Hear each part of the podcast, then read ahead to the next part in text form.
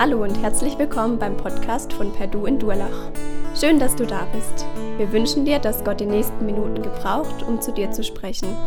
Viel Freude dabei.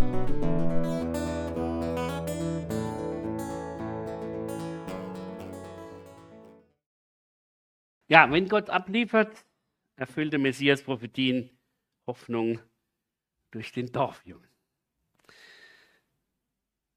Es fällt uns immer wieder schwer, Gottes Aussagen und Voraussagen des Alten Testamentes dann zu erkennen, wie sie sich erfüllen, zum Beispiel im Leben Jesu. Und trotzdem ist es ja so schön, dass wir erleben dürfen, dass die Bibel oft sich selber erklärt, indem sie dann sagt, hier ist jetzt eine Prophetie erfüllt worden.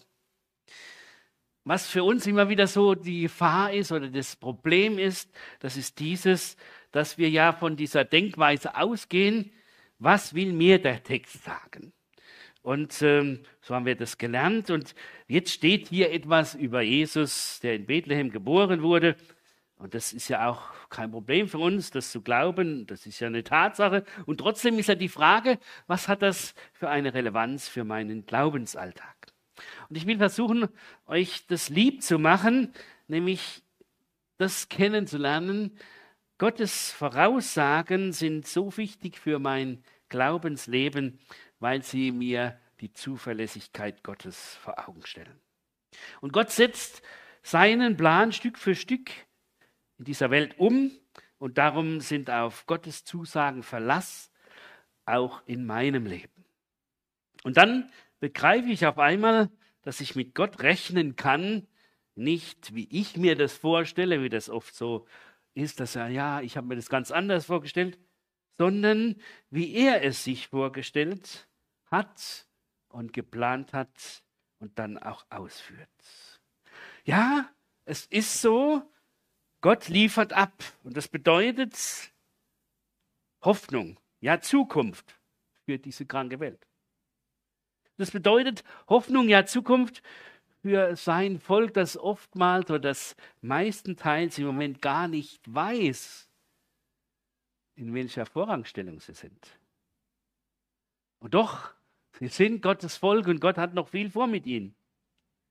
Hoffnung, ja Zukunft für uns, seine Gemeinde, die oftmals zerstritten ist und alles andere als das Vorbild, das sie sein sollten in dieser Welt. Ja, Hoffnung und Zukunft auch für mich, der ich oft meine eigenen Wege gehe oder auch versage. Petrus hat es mal so formuliert, dass er uns gezeigt hat, wie ist das eigentlich mit den Propheten gewesen? Wie haben sie das, was sie weitergegeben haben, wie haben sie das verstanden? Ähm, er hat in 1. Petrus 1 äh, zunächst mal deutlich gemacht, was wir durch Jesus haben. Und da heißt dann Vers 9 so als Zusammenfassung, so werden wir das Ziel unseres Glaubens erreichen, unsere Rettung. Und dann heißt es, nach dieser Rettung suchten und forschten schon die Propheten, die angekündigt haben, welches Gnadengeschenk für uns bestimmt ist. Sie forschten danach, auf welche Zeit und welche Umstände der Geist von Christus, der schon in ihnen wirkte, hinwies. Er zeigte ihnen nämlich im Voraus die Leiden, die über Christus kommen, und die Herrlichkeit, die danach folgen werden.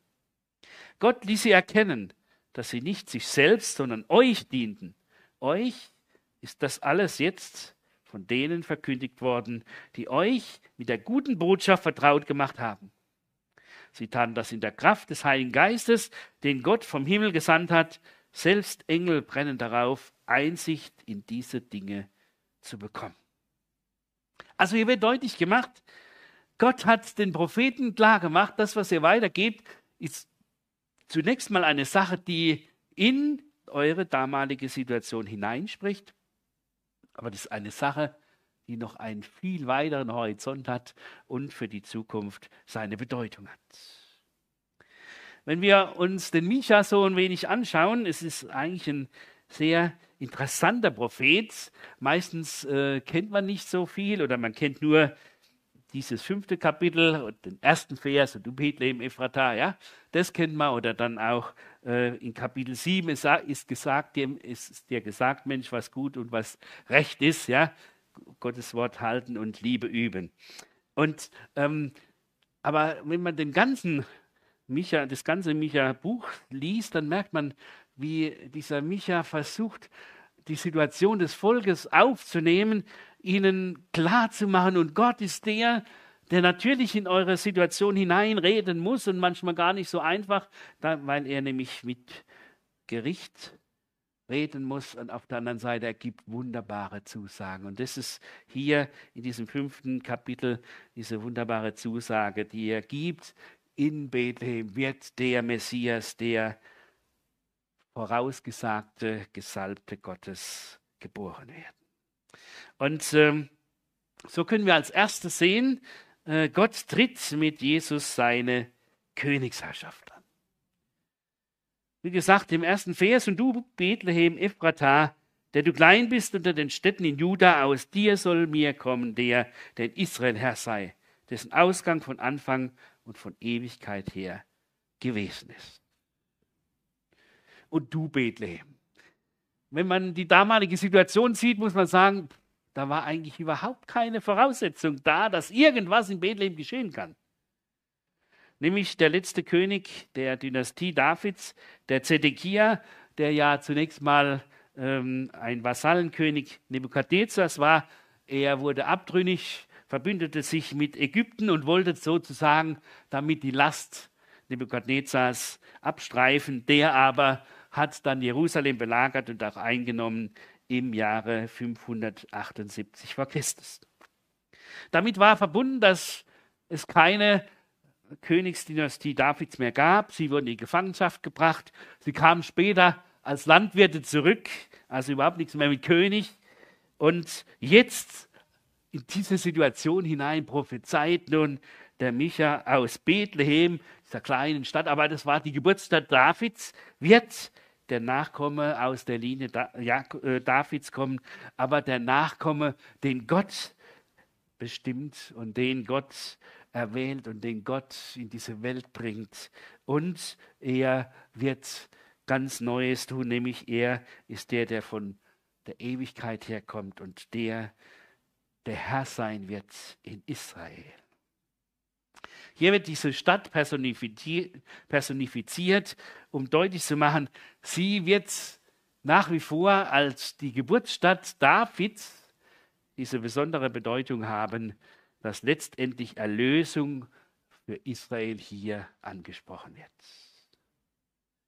Hier wird also gesagt, der Herr, der Christus, der Messias, er wird in Bethlehem Ephrata das waren so etwa 7,5 Kilometer von Jerusalem entfernt.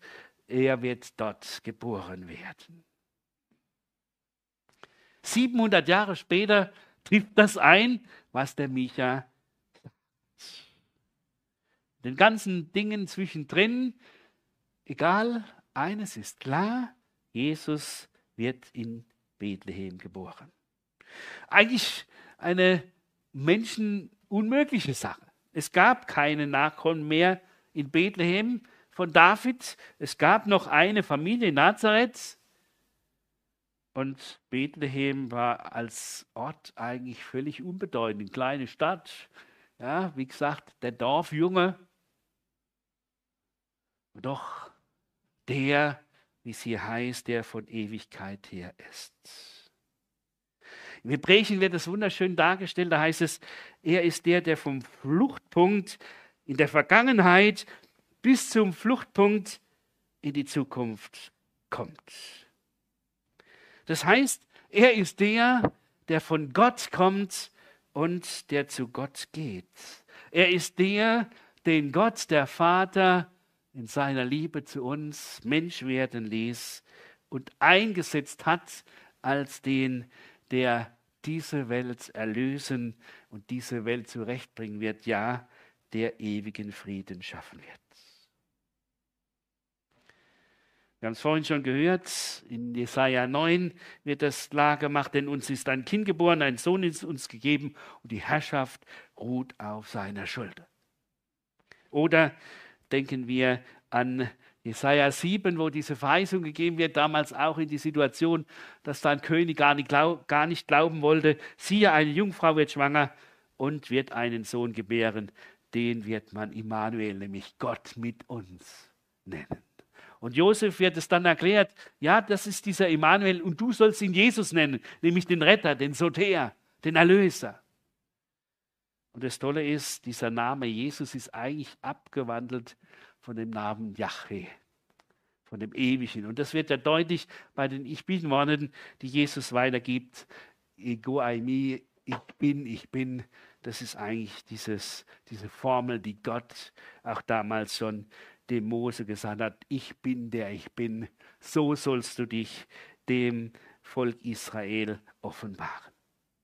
Also ist es klar, Jesus kommt in Bethlehem zur Welt und er ist der, der aber von Anfang an da ist. Und wenn wir hineinschauen in die Bibel, wird klar gemacht, Jesus ist der Mitschöpfer. Und er ist der, der letztlich dann auch der ist, der alles seinem Vater zurückgeben wird. Nun, wenn wir uns das so ein klein wenig anschauen, dann merken wir, ähm, dass, ja, Jesus selber hat es ja auch klar gemacht, habe da noch drei Bibelstellen geschrieben. Das eine ist dieses Johannes 1, das Wort war Fleisch und wohnt unter uns. Oder auch in Johannes äh, 8, Vers 58 macht er klar, ehe Abraham war, bin ich den Pharisäern. Oder dann in Johannes 16, 28 macht er klar, er sagt, ich bin vom Vater gekommen und ich werde wieder zum Vater gehen. Jesus selber wusste, ich bin der, der vom Vater gekommen ist und ich bin dem Vater völlig unterstellt. Und in diese Situation hinein äh, wird auch deutlich die scheinbaren Widersprüche, die sich auftun bei den verschiedenen Prophetien, die werden auf einmal zu einer Einheit. Also hier im Micha heißt es Bethlehem, die Geburtsstadt Christus. An anderer Stelle heißt Ägypten, aus Ägypten werde ich meinen Retter rufen. Und das dritte heißt, er wird Nazarener heißen, also aus Nazareth. Und wenn die Leute vorher das nur einzeln gehört haben, sagen sie, passt doch nicht, das ist widersprüchlich. Also ist er jetzt in, in Bethlehem geboren oder kommt er von Ägypten oder was ist mit Nazareth? Ja? Wenn wir aber dann die Gesamtsituation sehen, dann merkt man auf einmal, aha, ja, Jesus ist in Bethlehem geboren. Er musste nach Ägypten fliehen, wegen dem Herodes bzw. seiner Familie. Dann kommt er zurück und lässt sich in Nazareth nieder. Und so wird das angeblich Widersprüchliche zu einer Einheit. Und das ist das Große, was wir immer wieder sehen dürfen in der Bibel.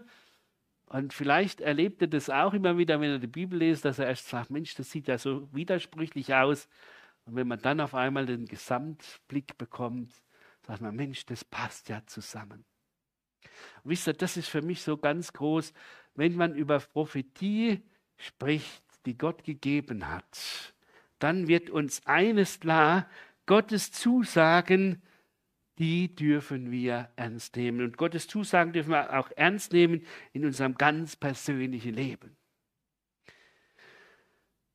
Ich weiß nicht, wie es euch geht, aber ich durfte das immer wieder erfahren. Ähm, Gott führt anders, wie wir uns das vorstellen. Aber wenn wir uns der Führung Gottes anbefehlen, dann dürfen wir erleben, wie er wunderbar in unser Leben hineinspricht. Für mich war zum Beispiel die Situation so, dass ich sage, ich will einmal, ich will äh, Gott dienen als Tontechniker. Das war so meine Vorstellung. Und dann hat er gesagt, nee, du sollst nicht Tontechniker werden, sondern Prediger. Ja? Du darfst meine Botschaft weitergehen, du musst nicht die Leute aufnehmen, die Botschaft weitergeben, du darfst selber machen. Ja? Und jetzt mache ich teilweise auch mal im, im ERF, im Evangeliumsrundfunk, dann auch Andachten. Ja? Ähm, aber das war so eine Sache. Oder dass man immer wieder erlebt, wie Gott uns führt äh, von einem Ort zum anderen. Ja, ich bin jetzt auch schon an vier verschiedenen Stellen in meinem Leben gewesen oder bin es und durfte immer wieder sehen und Gott hat wunderbar geführt. Und das ist das Schöne. Gott und seinen Zusagen darf ich vertrauen, auch in meinem Leben. Und das soll uns hier zunächst mal klar werden. Wenn Gott sagt, Bethlehem, du bist die Stadt, wo mein Erretter geboren wird, dann wird es so sein, egal ob das jetzt Menschen unmöglich ist oder nicht, Gott ist der, der sein Wort hält. Ein zweites, was hier gezeigt wird, da heißt es dann in Vers 2 und 3, indes lässt er sie plagen bis auf die Zeit, dass die, welche gebären soll, geboren hat. Da wird dann der Rest seiner Brüder wiederkommen zu den Söhnen Israel. Er wird aber auftreten und weiden in der Kraft des Herrn und in der Macht des Namens des Herrn seines Gottes. Und sie werden sicher wohnen, denn er wird zur selben Zeit herrlich werden, soweit die Welt ist. Jetzt ist hier so diese Frage, wer ist die Gebärende? Naja, zunächst mal kann man ganz klar sagen, ja, das ist die Maria, ja. Und ich würde so sagen, man kann das auch so auslegen, dass es heißt, indes lässt er sie plagen bis auf die Zeit, dass die, die gebären soll, geboren hat. 400 Jahre bevor Jesus geboren war, war Funkstille von Gott in Bezug auf Israel. Das war schon eine Sache, wo auch für die Juden ganz schlimm war. Aber hier merken wir, hier geht es noch weiter. Es geht nicht nur darum, dass jetzt Maria die ist, die äh, Jesus gebiert und Jesus wird Mensch, sondern hier wird auf einmal noch gesagt, er wird Hirte sein in der Kraft des Herrn. Und wenn wir da hineinschauen, wieder in äh, Vergleichen in Bezug auf Jesaja, wo in Jesaja 61 das weitergegeben wird, was später dann der Jesus selber sagt, das ist jetzt geschehen, dass da der Nachkomme kommt und dass er äh, die Menschen zurechtbringt, dann war das schon zunächst mal eine Prophetie auf das Erdendasein in Jesus.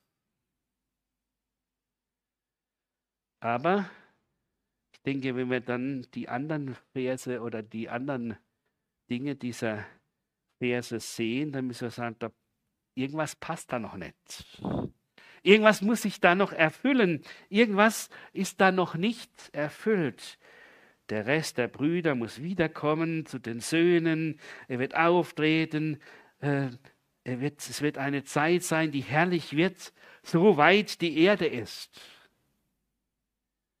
Als Jesus in dieser Welt war, da war da nichts mit weit bis, bis zur ganzen Welt. Ja?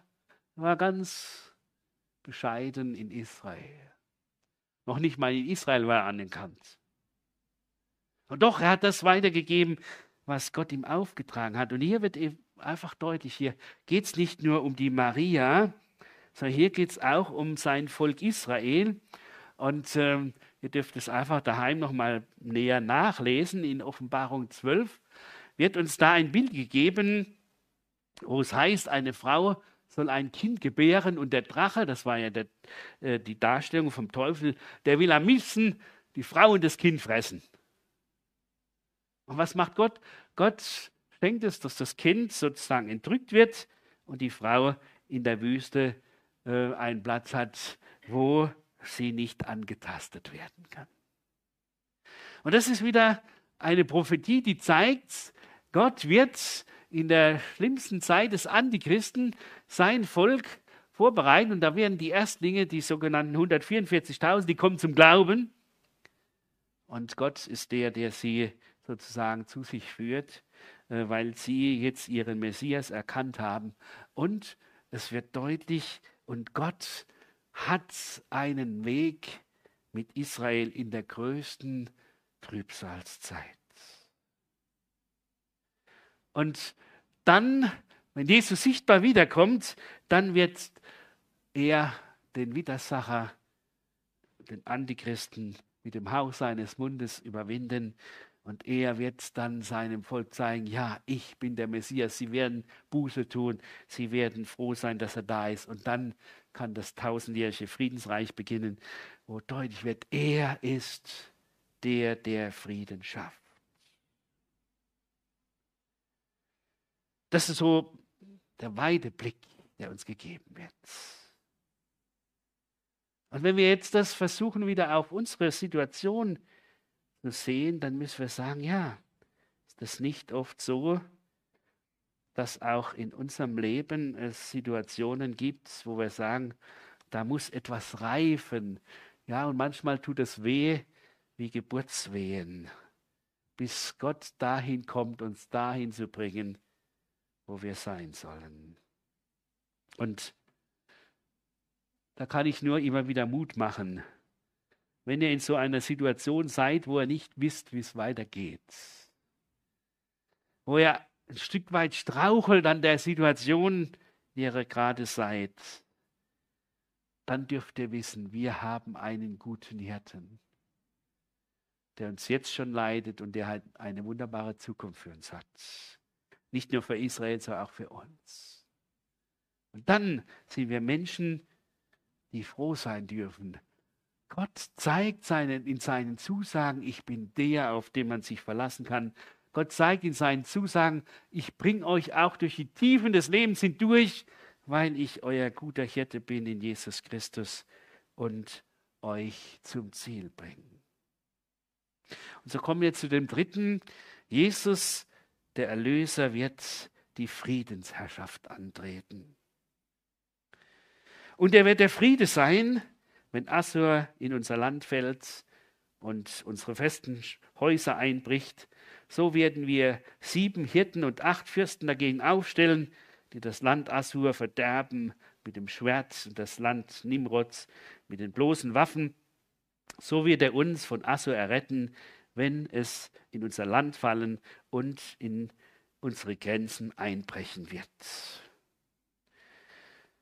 Wenn man das so liest und dann die Geschichte Israels sieht, dann sagt man, ihr habt euch da was Tolles vor. Ihr habt euch da was Tolles vorgestellt, aber es war nicht so zunächst.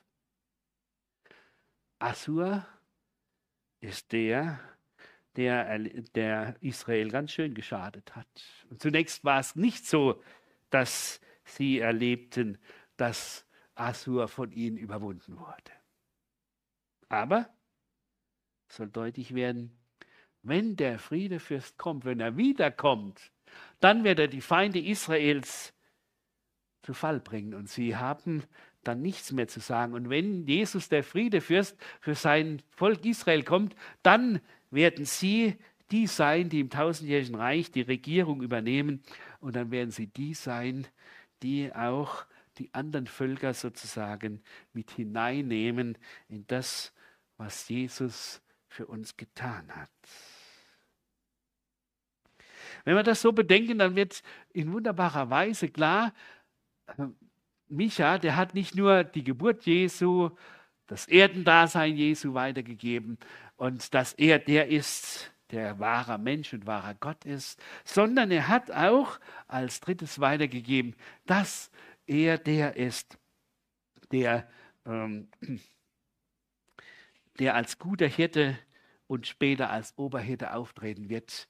Und er tritt dann diese davidische Herrschaft an, nicht im Sinne von, äh, dass er wieder das, ähm, die, das Königtum Davids aufrichtet, sondern dass dieses ewige Reich, das Gott dem David verspricht, dass das dann anbricht. Und er der ist, der die Friedensherrschaft anfangen wird. Das ist das Große. Und das Allergrößte ist, dass wir wissen dürfen, nicht erst dann wird Friede sein. Ja, wir haben in unserer Zeit so viel Krieg und so viel Schreckliches. Und manchmal denkt man, schweigt denn Gott in dieser Situation? Nein, Gott hat Geduld und er kann warten, bis Gutes und Böses ausreift, um das Gute zu belohnen und das Böse zu bestrafen. Aber Gott ist der, der uns zeigt, meine Ausrichtung ist die, ich will mit euch Frieden schaffen. Und deswegen hat er Jesus in die Welt kommen lassen und deshalb wird Jesus wiederkommen in Macht und Herrlichkeit. So wie es in Römer 5, Vers 1 hat, äh, gezeigt wird, durch Jesus Christus haben wir Frieden mit Gott. Oder hier in Epheser 2, Vers 4, wo es heißt, er ist unser Friede, der uns zu einer Einheit bringt, nämlich zu Kindern Gottes, die vor Gott stehen dürfen. Jesus, der Erlöser, Jesus, der Friedefürst. Und das hat für uns dann auch wieder diese Bedeutung, dass wir uns diese Frage stellen, ist es für uns auch schon klar geworden, dass Jesus der ist, durch den wir Frieden mit Gott haben.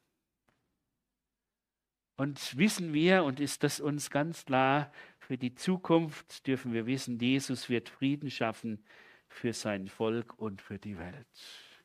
Das, wonach sich die Menschen so sehnen, wo wir auch uns so sehnen, das wird geschehen, wenn Jesus wiederkommt und wenn er zeigt, und ich werde den Frieden schaffen, nicht wir. Da können wir uns anstrengen, wie wir wollen. Und der scheinbare Friede wird sogar in der Zeit des Antichristen sich einstellen, aber er wird nur ein Scheinfriede sein. Aber Jesus ist der, der den wahren Frieden schenkt. Erstmal den Frieden mit Gott in Bezug auf uns und der Beziehung zu Gott, wenn wir die Erlösung in Jesus annehmen. Und dann auf der anderen Seite dieses Wunderbare, dass er der ist, der als Friedefürst auftreten wird. Und so dürfen wir Menschen sein, die sagen, ja, diesem Herrn des Friedens wollen wir uns anbefehlen und mit diesem Herrn des Friedens haben wir Zukunft.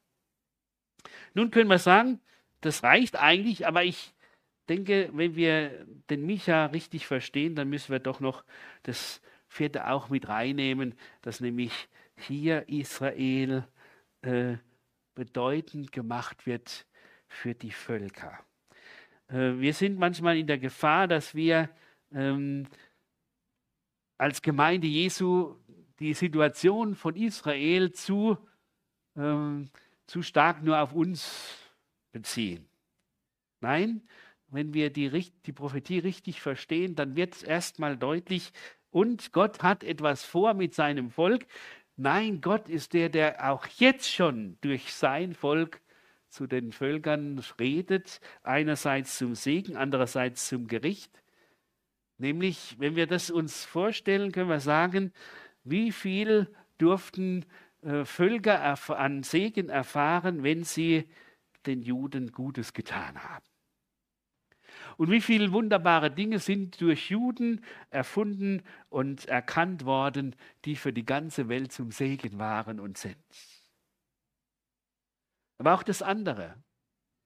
Israel ist immer wieder äh, sozusagen der das heißt einmal der Laststein der Nationen.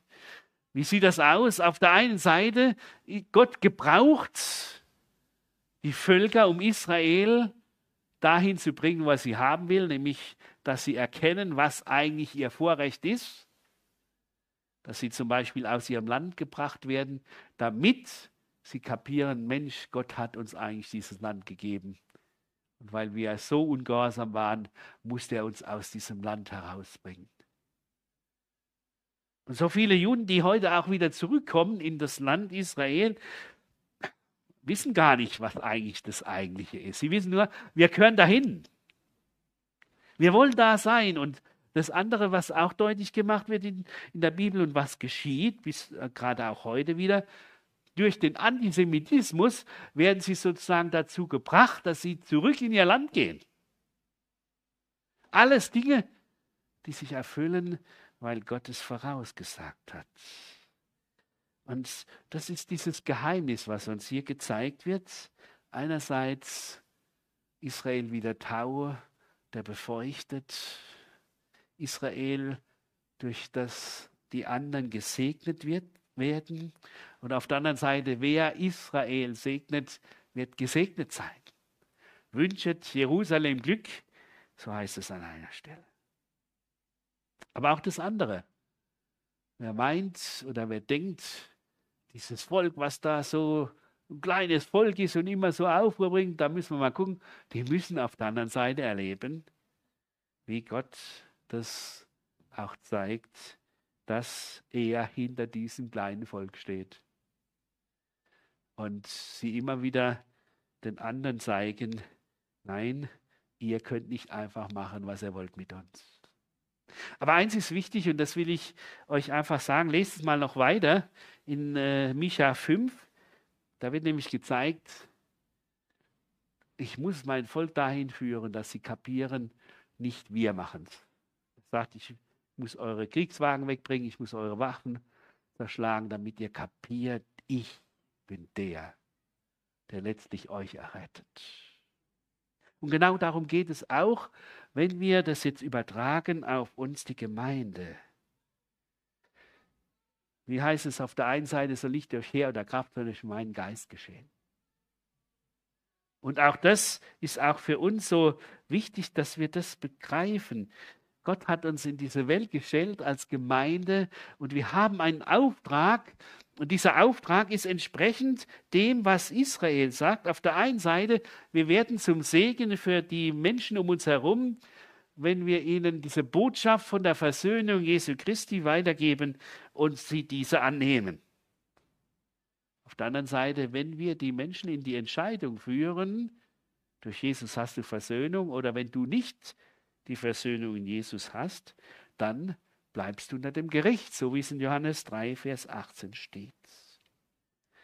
So sind wir auch hineingestellt in die Völkerwelt, um Menschen herauszurufen in die Gemeinschaft mit Gott, in die Kindschaft mit Gott und haben hier diesen Auftrag und den sollen wir erfüllen. Und wir haben auch das, was hier am Schluss für das Volk Israel steht, dass er, deine Hand soll siegen, dass wir diese Zusage haben und Jesus kommt wieder. Und deswegen heißt es Maranatha, Herr, komme bald. Wir sehen auf der einen Seite und wir dürfen auf der einen Seite solche sein, die sagen, ja, wir sind Menschen, die auf ihren Herrn vertrauen, auch jetzt in dieser Zeit, die alles andere als gut ist. Aber wir sind solche, die nicht auf das warten, das noch schlimmer wird, sondern die darauf warten, dass Jesus wiederkommt und dass er als der Friedefürst alles zurechtbringen wird. Und deshalb, Fazit, Jesus, der Dorfjunge in Bethlehem geboren, aber der von Gott kommende, von der Ewigkeit her, er ist Gott von Ewigkeit her. Er erlöst diese Welt, deswegen kam er in diese Welt. Und er wird wiederkommen als der große Friedefürst. Und deshalb können wir diesem Jesus bedingungslos uns anvertrauen. Und dann sind wir Menschen, die sagen, ja, Prophetie, ja, da geht es um Israel und so weiter. Und merken auf einmal, nein, es geht nicht um Israel, es geht um uns. Jeder Einzelne darf wissen, und Gott hat auch mit mir seine Geschichte und ich darf mich ihm anvertrauen. Amen. Wollen wir miteinander beten.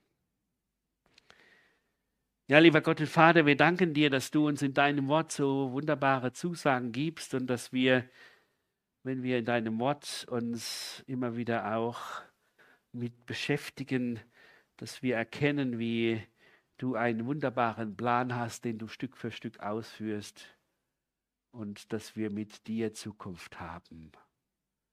Und dass du der bist, dem wir wirklich vertrauen können. So danken wir dir, Herr Jesus Christus, dass du nicht nur in diese Welt gekommen bist, um einer von uns zu werden, sondern dass du bereit warst, Frieden mit Gott zu machen durch deine Erlösung. Dass du einmal als der Friedefürst kommen wirst und als der Herr aller Herren und alle deine Feinde unter dem Schemel deiner Füße bringen wirst. Du der bist, der wirklich am Ende alles neu macht. Herr, wir danken dir, dass wir dir vertrauen dürfen, dass wir an dich glauben dürfen, dass wir deine Erlösung ganz neu auch für unser Leben sehen dürfen und uns freuen, was du uns geschenkt hast. Und der, der noch nicht diese Gewissheit hat, schenk es ihm, dass er sich dir ganz anvertraut und erleben darf, wie du sein Friedefürst wirst. So bitten wir dich, dass du auch mit uns in die neue Woche gehst und uns da segnest und auch gebrauchst zum Segen für andere. Amen.